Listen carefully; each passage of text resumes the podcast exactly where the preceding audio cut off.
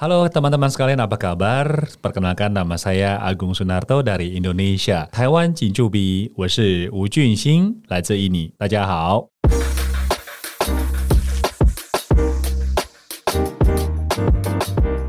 大家好，我是秋恒。哎，在二零一零年我来台湾的时候啊，一开始要去学华语，因为来台湾之前我要呃面谈才可以来到台湾嘛，那要会一点点中文。可是那个时候在越南，那坊间比较少有机构在开这样子的课程，所以变成说我那时候怎么学华语呢？我是去一个人力中介公司，然后跟一群移工朋友学华语。大家知道我是学哪些东西吗？我记得那时候我学的是老板好，我是阮秋恒，我来台湾工作，因为想要改善家里的经济状况。我还一直记得这一句话。然后呢，我要学一堆在工厂里面的单字。后来我觉得，嗯，不对啊，我是想要来台湾念书，所以后来我就放弃了，然后就来台湾重新申请语言中心学华语。近几年在越南也越来越多机构在开这样子的课程，然后我看我身边的朋友也越来越多人在线上教华语，所以应该是说越来越多人想要学华语了。很多人也想要去中国大陆啊，或者是台湾去学习或工作。所以呢，我们今天就要谈一谈这个话题。那我们今天的访宾呢，是之前有来过我们节目分享的俊兴哥哥，他是前中央广播电台的印尼语节目主持人，欢迎他。耶、yeah，Hello，秋恒，大家好。Hello, 哇，你刚刚那个阿巴嘎巴哦，我没办法卷舌。对，有一点难度，对，要多练习就会了。是，对，嗯、俊兴哥你，你呃，我很好奇，你之前学中文的时候，你你是什么开始的？应该是一九九五年的。年初吧，嗯，那时候就是要准备来台湾念大学，所以那时候我刚刚听到你的那个故事的时候，都回想起我那时候来台湾之前，呃，前半年就是学中文，是。那时候就是从 b u r p l e m u r 开始学，然后就慢慢慢慢这样的念念念。哦，你是学那个 b u r m e r f r b u r m e r f r 啊 per 呃，因为我不太懂 这个，因为我来台湾是学拼音，汉语拼音。哦，嗯，对。所以我那时候是因为我的老师呃，应该算是年纪还蛮大的，所以他们以前是有念国民小学在印尼，对。因为那时候国民政府也有到印尼开学校嘛，呃，那一代的人就是后来现在就变成老师，所以那时候就是在学中文的时候，就从 b u r p l e m u r p l e 开始学，就就慢慢这样子学。可是就学了从基础来讲的话，其实要到会会说话，像我们这样正常人在台湾说话，其实不是那么的简单，就是完全是零开始这样子的，嗯。哇，我记得那时候我刚来台湾学华语也是蛮困难的，因为留学生很少，在网络上找不太到什么讯息啊，有一个越南的移工，他成立了一个网站，叫 VN 点五二零，嗯，然后在上面就有很多在台湾的越南人，就可以在上面唱歌、学华语，还有在上面聊天，他们在台湾做什么事情。可是后来过了几年，那个移工回越南之后，他就把那个网站关掉了。对，应该。应该主要是环境没有再继续让他呃想要做这件事情吧。对。对，可是因为那个时候呃学华语资源比较少，嗯，但现在的话会比较多一点点。对。其实我那时候我来台湾，因为那时候也没有网络吧，所以也没有什么资源去 YouTube 线上去看学中文，所以都是用传统的方式，就是有老师来教我们怎么学中文。嗯，而且那个时候比较特别，是一九九八年以前，其实华语在在印尼是很不太容易去找到老师，因为政府那时候也对华语是有控管，嗯，对，不是那么的容易学习。所以那时候其实我们在资源上面是非常非常的匮乏。就来台湾之后，就看好像是之前所学到大概一年的时间学习的东西，好像用不太到。应该我想起来，一九九四年的时候，在学中文是很传统的，每个礼，我记得好像是礼一个礼拜有两天吧。嗯。快到来台湾了，这前半年终于找到比较比较专业老师，为了考试准备的老师，所以那时候就是那恶补，然后学的东西就是诗，孔子曰，叭叭叭这样子，根本用不到啊。是，对对对对对。我是说，呃，十几二十年前在越南是有一些学府，有一些大学有在开。中文系很久以前就有了，嗯、但是呃，坊间的话会比较少。对，我们有很多的外交官员啊，也都会去中国大陆学华语，嗯、对，或者是很现在的话，很多很多的越南留学生会想要来台湾学中文。像我那个时候就会讲说，啊，我来台湾学中文，以后我回去就当翻译。可是呢，现在就不一样了，越多越来越多行业需要用到中文。应该主要是因为中国大陆开放之后，而且而且很多中国呃商业人士，他们就会到处各国去开拓他们的市场，嗯、所以我想这个在印尼也是呃产生这样的一个效应。所以其实我们现在我后来发现有很多人就是学中文主要的目的啊、呃，其中一个因为一想要做生意，然后啊、呃、有一些贸易的一些往来，嗯然后加上中国商也很多到印尼就是去开采啦，然后做一些生意，所以他们需要更多的懂华语的人来。跟他们当做一个跟印尼人的沟通的桥梁。我之前也曾经跟一些台商聊，那他们就是说啊，我真的很需要。懂越南语跟中文的呃越南人，对。或者是人才，因为呃如果一般讲日常生活的单字，那可能还，还可以。还可以，但是如果他们在越南落地，然后需要了解一些越南的政府的的规定啊，或者是突然呃某一天有一个公文来，你要翻得很精准，这个有一点难。我毕业之后开始在台湾服务，那时候我是在驻台印尼经济贸易办事处上班。的时候啊，其实我就发现，其实，在台湾那个时候，其实中文翻成印尼文的准确率其实非常，我觉得很糟糕。嗯，我可以形容真的很糟糕。所以那时候，其实我对于政府的呃在宣导的时候，就觉得很受不了，怎么会很随便这样的翻译？难怪在台湾印尼义工有问题很多。嗯，那当然就是不能单独是因为语言上面的造成这个义工在台湾可能生活上的一些困扰，当然有很多的原因。可是我觉得，如果说政府本来想要把好事情，然后宣导给呃外国人在台湾。如果你光这个语言翻译上有问题，那你的讯息一定会没有打到他们那边。嗯，那你要预期他想要改善或者说处理问题能力要提升的话，我觉得这个难度非常高。反正就是很有很多很有趣的事情，我有看到那些翻译很很很奇怪。然后我现在跟你透露哦，就是我记得好几年前有一个呃灯会在南部，然后那个。时候，他们有一个有一个主题，就是东南亚，那其中就是印尼，那我就关注喽。嗯，结果我看很好笑，哎，怎么说？印尼的国旗是什么？红白嘛。对。结果他放什么呢？白红。反过来了。这个很糟糕，哎。嗯。所以你看到这个不是呃县政府犯的，这个是台湾灯会在那个城市。哦，那我就不讲那个城市了哈，就是台湾灯会这么大的规模。你竟然发呃犯这种错误，嗯，然后我就跟他说这国企的问题，然后第二个呢，我就他们里面有一些文案在那个介绍他们的作品。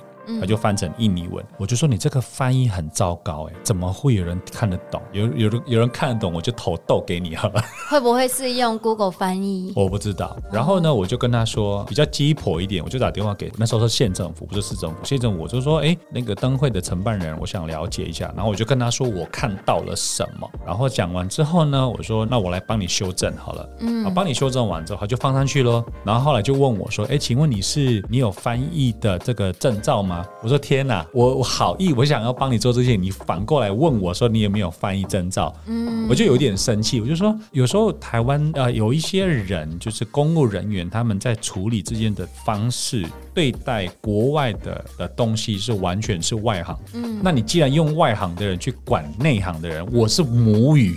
就是你用中文去指正我的母语。其实听你这么分享，我也是啊、呃，回想到有几个经验啦，类似的经验。但是这样讲好了，会不会后来？因为我发现这几年啊，台湾也是比较不一样了，有一点点太依赖母语人士了，会不会？就是到现在，我觉得还是会有一些文案翻译有一点怪怪的，还是会有。可是，嗯、呃，翻译的人就是母语人士啊。对，可是他，我觉得这个是跟教育水准也有关。呃、我觉得应该是早期，呃，当然我不是说，呃，我们呃前辈，嗯啊、呃，这些姐妹或者是兄弟姐妹来台湾比我早的那一些人，是他的印尼文有问题，嗯、他可能是因为太少用印尼语。因为环境住在台湾，那他的工作就刚好必须要做这件事情，所以他的知识上面是没有跟现代去进步。嗯，然后印尼发生什么事，他们已经搞不好已经脱离了，也没有接触到网络，对，甚至已经忘记印尼语怎么说。对对对对，所以他们在翻译的时候，就整个内容我就会看得懂，会读，但是看不懂内容。嗯、对，就是翻译上面的内容上面就会有一些呃落差。对，而且有一些哦，我看到的翻译连那个。句点跟逗点摆不同的地方，我已经觉得啊，好痒哦，手好痒哦。对，嗯，可是这个是不是我们可以看到一种商机？华语的商机，或者是这些台湾跟东南亚国家这个语言教学的商机？对，我觉得这个这个是可以去探讨的。因为如果说啊，在语言上面，我们有能力去提升这个翻译的准确度，其实我觉得是一个很好的一个机会。会，觉得近几年我有看到有一个呃平台哈，嗯，我现在有点担心，就是这些翻译人士之后不晓得还没有还有饭可不可以吃哈？真的，我觉得越来越，而且现在呃有 AI，然后网络时代的速度，呃五 G 这些速度，其实现在翻译的变成是不再像过去那么的复杂。其实你在网络上直接翻译，其实他们都可以找到准确度很高的人。不过是这个是还在测试的阶段啦，有一些平台他们开始做到这样的。嗯，当然，现在这个这么现代的时代，我们 AI 可能会取代呃很多我们工作内容，对工作内容。但是如果哎你到一个国家，然后你旅游，如果你会讲，比如说你去日本好了，你会讲日文一点点日文，感觉不太一样。或者你呃来到台湾，然后你会讲华语，会讲台语，就是感觉这个是一个生活上的基本功能，然后就生活会比较顺利一点，就是人情味。呃，如果是用 AI 或者说用呃网络去翻译，嗯、其实人行为是缺乏的。不过，应该我的猜测应该不会很久。那据你呃所观察，现在在印尼学华语的人越来越多，嗯，哦，越来越多。原因就刚刚说的，其实很多中国商是来到印尼，那他们在呃，因为很多中国商是他们开始做的是呃，一开始是比较上游的一些啊、呃，比如说开采开那个镍啊，什么矿啊，就会在那边。然后呢，他们就开始收集，也像有一些我认识的印尼的移工，他们回去印尼之后，他们不是在去台湾工上班的。他们反而去中国商那边去上班，就开始这样的，开始慢慢这样的运作。然后呢，他们就发现，哎，其实现在好多中国商来到印尼之后呢，他们需要更多的人才。那其实台湾就是一个很好的这些人才的候选人啦，应该这么说哈。所以他们在那边就可以做这样子。然后第二波，因为那个是比较属于上游的部分，现在慢慢开始往下游了。那下游的部分，他们开始做什么？因为我自己本身做零售，所以就可以去观察，有一些人，他们这些中国商。就找更多的在台湾的这些移工，然后在印尼就开始处理，比如说更市场上的一些讯息，他们想知道的。那像我知道，我有一个啊朋友，他们是做按摩椅啊，台湾的品牌。然后他们到印尼之后呢，他们也是一样，他们开始找这些印尼的呃这些学生们，然后移工当他们的助理，然后去听一些市场上的一些讯息。然后还有像一些比较大厂的工厂啊，如果在台湾，他们有一个做轮胎的，在台湾，他们现在在印尼开始做工厂，他们也是把原来在台湾。这些移工不用了，回来台湾你就在印尼工作上班吧。嗯，对，所以其实这样的一个中文的需求也越来越多。然后我就后来观察到哈，我觉得中国人真的是很厉害。我讲的大中华哈，大中华，其实华人其实在于当他们遇到问题的时候，会想尽办法解决。现在我发现，其实很多华人就是中国人来到印尼就开始学印尼文了，嗯，变成是这样的，倒过来。他也想知道能最快的速度去了解市场上的一些讯息。在印尼的话，像我刚刚分享，我一开始学中文的话，就是可能透过歌曲啊，然后学学中文。但现在在印尼有哪些管道可以学到中文？我却发现现在他们都是透过抖音开始学中文嘞。哦 对，我后来发现，其实很多华人就是中国人，然后在抖音开账号完之后，开始教他们教教中文。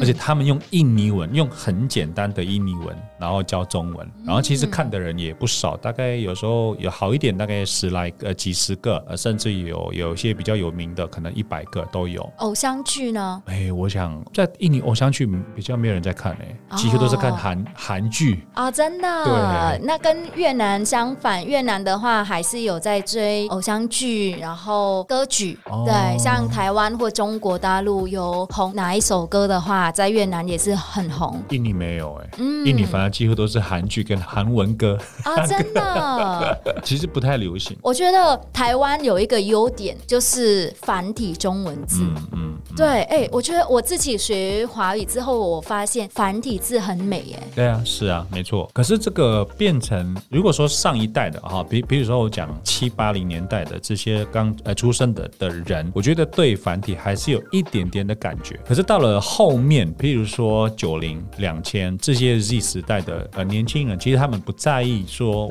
到底是繁体还是简体，因为我就后来发现 Z 时代的这些年轻轻年轻人，他们要的就是速度。对他们来说，我只要能够达到我跟对方沟通，达到这个目目标，什么语言都可以接受。嗯，所以我觉得华语在时现在的时代最大的挑战就是在这一块。嗯，年轻人他们觉得中文的学习那么的麻烦，全世界最难的语言就是中文嘛，我干嘛那么复杂？我就用英文就好了。哦，那这些中国人或者说中国商，他们想要这个印尼的这些消费者，或是跟这些客户沟通，那他们你觉得，与其我听你的中文都已经哩哩啦啦，我还不如直接用英文跟你沟通。嗯，所以我觉得这个是变成不能只是单纯我们这一些人，或者说消费者，或者说一般的消费者、一般的人市民去用中文让大家都收到中文的美丽，应该是要有政府来做。这件事情，不然的话，对于一般市民来讲的话，只要达到沟通的目的。因为其实只要能够沟通就好了，都 OK，都可以接受。对那我为什么要用中文？嗯、那我要英文就好了。我会看到一个迹象是，因为现在台湾有很多啊、呃、学生们来台湾，他们有一个专案，是不是啊？来来四天上班，然后两天念书的那个产学合作。产学合作。我后来去市场上去看的时候，他们这些人的中文都很糟糕。那我也去实实际上我去问他们说：“哎，你们中文学的怎么样？”不会。嗯哦，他们快毕业了，连中文的沟通、基本的沟通都没有办法，所以问题就出现了。我就后来发现，产学合作只帮助在企业，但是对于影响人用中文的领域上面是完全。没有达到。如果我讲的这句话有人质疑的话，欢迎指导。我们我觉得，我觉得这个题目如果真的要严格来看的话，其实我们可以请第三方来来去验证，或者去看看产学合作，针对企业可以，但是在传承中华文化，其实完全是没有达到的。嗯，对，我也是跟军星哥有大概的了解跟经验啊，因为曾经有去过一些大学，给呃越南学弟妹们分享我在台湾的故事，然后顺便关心一下他们来台湾的状况如何。那是好几年前的故事了。嗯、那听他们分享之后，觉得啊，就是好像台湾的这个产学合作，特别是针对东南亚学生来说，要加油。对。对希望他们来到台湾啊、不只是来工作，呃，希望他们可以学习到华语也好，对不对？我觉得之后他们就是一个桥梁，回到母国之后，就把台湾的一些文化语言。传承，我有去问哦，其中一两个学生，我就问他们说：“哎，你们真的想要来台湾念书吗？”其实他们真的很渴望想要念书，嗯，可是因为产学合作，呃，这个好像我们在我们在批评，不是，我觉得可能呃，可能政府也不太清楚，很多这个是也有第三方的利益了，就可能中介留学中介代班，对然后留学生他们其实也不太清楚他们来到台湾之后要干嘛，这个也是学生的问题。对，其实我们那时我那时候有。我有曾经，我有问他们说，因为是因为才上个礼拜的事情，我就问他们：你真的很想要念书吗？他说基本上他真的很想，嗯，只是说因为学校给的资源很少，甚至也很夸张哦，在这里有人爆料，他说他两天念书看书，呃，对，读书在学校八个小时这样子的。他说有些教授哦，他根本没有在教，就是放个录影带，然后学生自己听自己看，怎么会变成这样？那学生其实他很渴望想要。进步啊，因为我想很多年轻人，我想钱当然他们觉得他他们想要赚钱，但是从另外一个方面，其实内心一定会有一些一点点的渴望，说，哎，那我来台湾，我到底可以学到什么嘛？其实他们很多人他讲说，很多学长回应你之后，其实又回到原点了。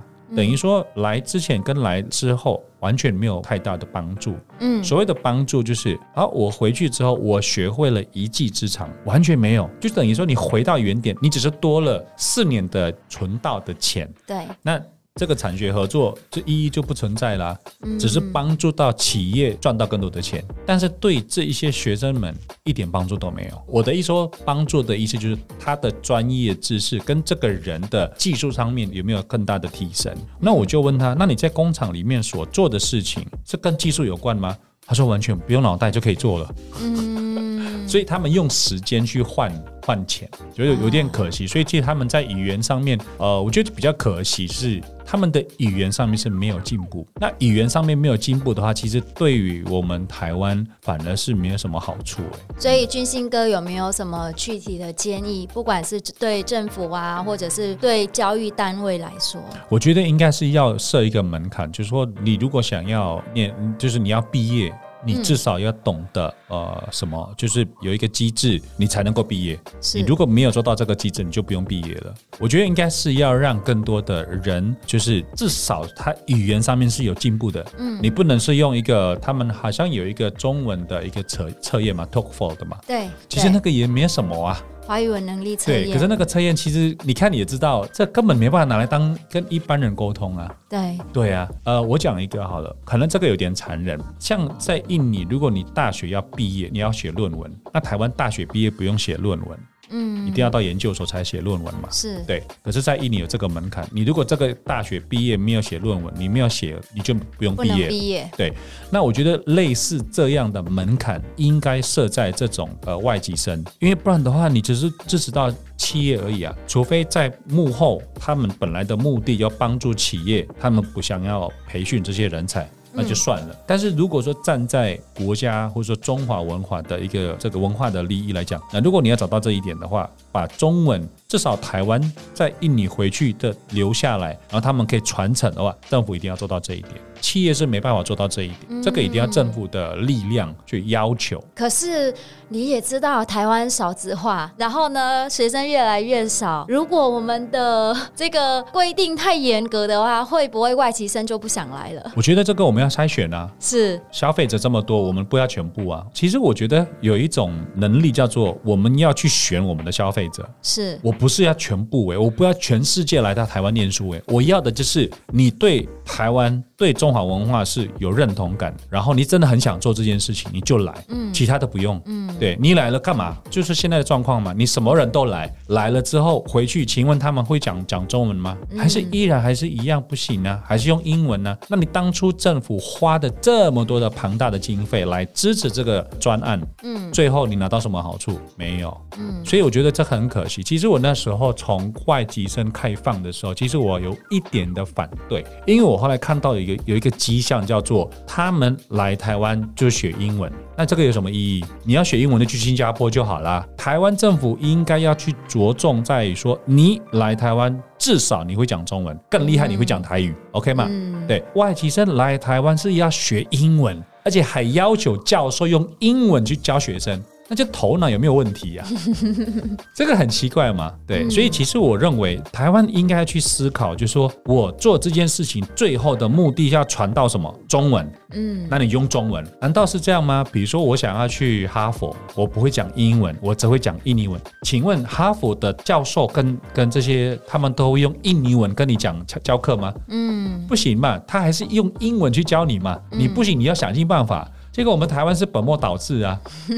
我们是用别人的语言去教别人，那不就很奇怪？嗯，这个问题也真的是值得我们去更多的思考。我觉得这件事情就没有人去爆料，就是说这个题目太敏感了，是没有人去看真正的目的是什么。我们是把台湾，我们要台湾要走到国际化，但是你要记得。从长相啊，你就是华人。嗯，新加坡也没有忘记他就是华人啊。那他为什么会有中文、英文还有马来文？因为他们的民主、他们的结构就是这样。我们台湾不是诶、欸，嗯、我们百分之九十九点九，假设啦，几乎都是讲华语啊。那你好好把华语做好啊！所以最近我有在去看有一个啊，关于呃什么台湾学校要变成双重呃双重语言，是不是中文跟英文要放在学校里面？嗯，然后用几年很短很短的时间，想要在台湾培养这些人，我认为我不认同。我真的不认同，为什么呢？就是你，你让你的让你的市民好好自己去选择他们要的能力啊。嗯，你看看日本，他们没有讲英文，他的国家还是这么的厉害啊，嗯，对不对？德国，他也依然还是用德文呢，啊，他的国家也是这么的强。那我们台湾为什么对我们自己的中文没有那么的有信心？嗯。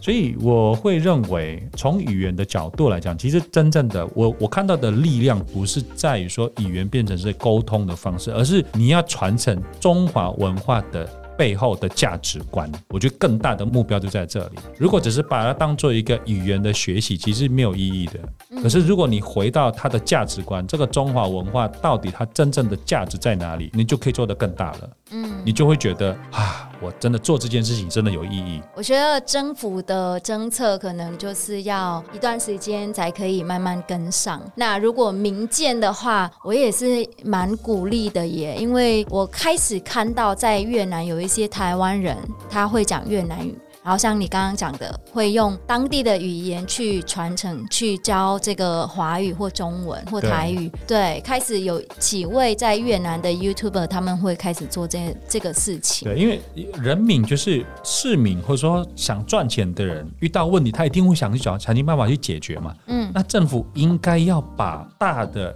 比较宏观的中华文化把它拉上来。让全世界知道说中华文化有五千多年，嗯，那你为什么都没有信心呢？嗯，我觉得俊兴哥你应该要开一个 podcast 节目，就是教华语，每日呃一句华语，或者是跟着俊兴学华语，对，然后帮台湾政府多多推广这个中文。对，我觉得这个是要有一群认同中华文化，然后去推动，因为你看哦，韩国，韩国也不是这样的，他对韩文有。那么那么有信心，那请问韩文他几年了？嗯，那他们为什么可以那么的骄傲？他们是后来近二十年开始有 Blackpink，开始有。嗯、那这一群人你，你你看的这么的厉害，那你忘记了吗？你有五千多年的历史。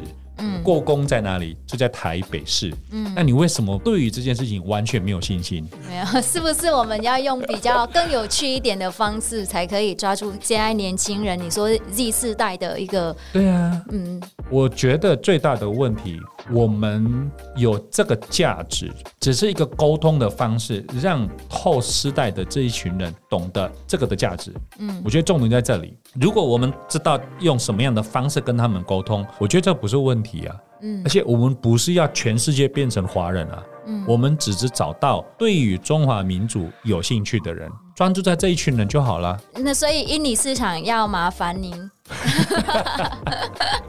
要看台湾政府有没有和有没有有没有机会做这个平台，我觉得这个是一个可以讨论的空间，嗯，对，然后可以去创造的可能性。OK，那今天聊得很开心哎，虽然有一点点批判呃政府的做事，但是也是希望说呃我们这个台湾的华语市场越来越好嘛，然后让大家可以看看见台湾。今天非常谢谢俊兴哥来节目跟我们分享印尼地区的朋友们他们对于华语。语教学的趋势是什么？让我们有更多的思考。然后，呃，希望下一次还有机会邀请你来跟我们分享更多的内容。我看你的那个 TikTok，很多的网友、很多的粉丝在下面留言。你的印尼的 TikTok 比较比较多人追踪，对，嗯，对啊下次也可以来跟我们分享这一段。Ok 没问题。好的那最后谢谢大家的收听我们台湾请助笔下次见哦拜拜拜